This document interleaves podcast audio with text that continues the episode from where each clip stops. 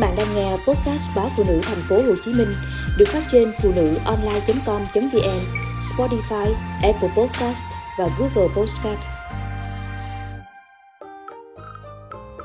Lương đồng om củ chuối Lương đồng ngon không chỉ là sản phẩm của thiên nhiên hoang dã mà còn chứa đựng trong đó cả ký ức tuổi thơ của bao người. Thật chẳng có gì là khó để một đứa trẻ trâu có trong tay một bộ đồ nghề câu lương chỉ cần một đoạn dây cước dài khoảng 50cm với nhiều sợi nhỏ bệnh vào nhau để tạo sự bền chắc. Một đầu buộc vào que tre hoặc cán bằng nhựa dài từ 7 đến 10cm. Một đầu buộc vào lưỡi câu.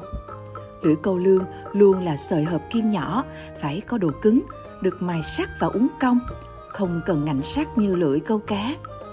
Đặc tính của lương là tìm mồi bằng khứu giác và thích ăn những loại mồi có mùi tanh sẵn có và dễ kiếm nhất thì chỉ có run đất.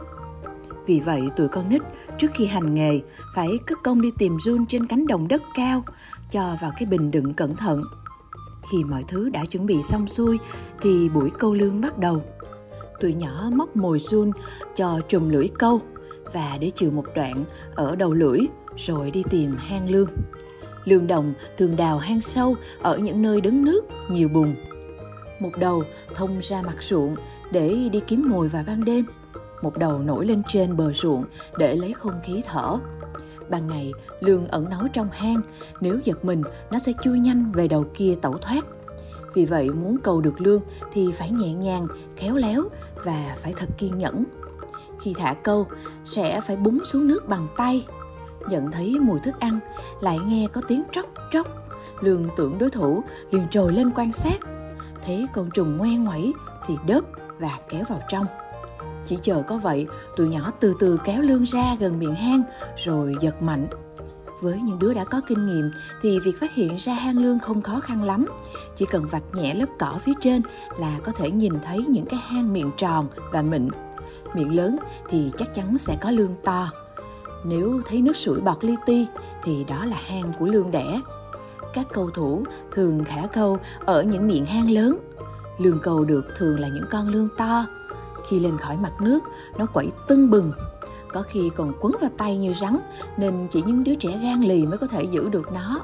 Còn những đứa trẻ mới tập tỉnh vào nghề thì phải dùng lá lúa mới nắm được lương mà không bị tuột.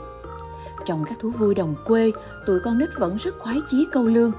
Công việc tưởng chừng đơn giản nhưng kỳ thực lại lắm công phu Cảm giác khi nắm chặt con lương còi trong tay đang quẩy tung, uốn éo, vừa sợ hãi nhưng cũng rất thích thú. Lương được mang về nhà, những con lương vàng óng, trơn tuột, đem nhào với nắm cho bếp cho dễ tốt nhất Lương sau khi được làm sạch nhớt, rửa kỹ rồi mới cắt đầu, đuôi và mổ bỏ phần ruột. Ở quê tôi người ta làm lương rất ít khi cần tới dao kéo mà thường dùng cật tre hoặc nứa để giảm bớt mùi tanh của lương. Lương cắt khúc ướp sơ cùng gia vị. Trong lúc đợi lương thấm, các chị các mẹ tranh thủ ra sao hồi đào lấy cây chuối non, đúng điệu nhất vẫn là cây chuối hột.